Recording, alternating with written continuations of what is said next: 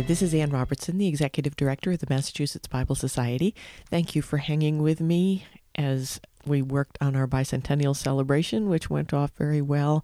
And I'm dealing with the dog dying. He's still with us. Um, but anyway, I am back for this week. And this week, the uh, passage comes from the Gospel of John, chapter 8, verse 7, which says, If any one of you is without sin, let him be the first to throw a stone at her. I think I've used this passage before, or at least this story. The process of selecting a Supreme Court justice who serves on the bench for life is critical to our nation's health and stability. It's one of those things we simply must get right. Maybe because the pressure to get it right is so great, we always seem to get a little crazy when that time comes around, although we're not always crazy in the same way. A couple of decades ago, it seemed people didn't want our justices to have any personal opinions at all, couldn't think anything about anything. Then over the last decade, it shifted, and you had to have partisan preferences so you could qualify to replace either a liberal or a conservative judge who came before you. Now there seems to be a new brand of craziness, and people are questioning whether it's appropriate to look for a Supreme Court justice with empathy. Hello? Isn't that the difference between administering the law and administering justice?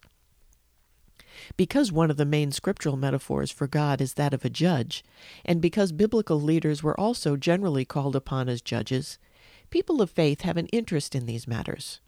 Or at least we should.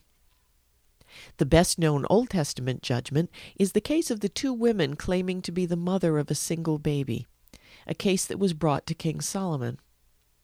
In a case hailed forever after as a sign of Solomon's wisdom, Solomon uses his experience of a mother's love, probably his own mother, to decide the case. He orders that the child be cut in half, with half a baby given to each. When one of the women cries out to spare the child and says, Oh, give it to the other woman, spare the child, Solomon knew he had the real mother and gave the child to her. Just one example of empathy at work, resulting in justice. We only see Jesus acting formally as a judge once in the opening verses of John 8. A woman has been caught in the act of adultery, although oddly enough they could only manage to bring the woman and not the man for judgment. And the Pharisees bring her to Jesus to judge, reminding him that the punishment dictated by the law is death by stoning. Jesus makes his judgment based on his ability to connect with and understand people empathy. More than that, he brings about justice by calling those present to empathize with the woman as well. They are all reminded of their own sins, and only those who have no sin are allowed to administer what the law requires. It works, and nobody throws the first stone. Then Jesus, arguably the only one there who could have thrown a stone under that rule, doesn't. He recognizes her sin and he tells her to shape up. But he lets her go, as the Pharisees had obviously already let the man go.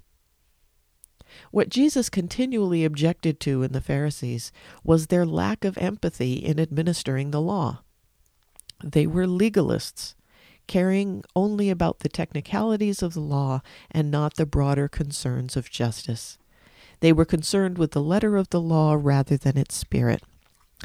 The good news of the New Testament is that our ultimate judge is Jesus and not the Pharisees.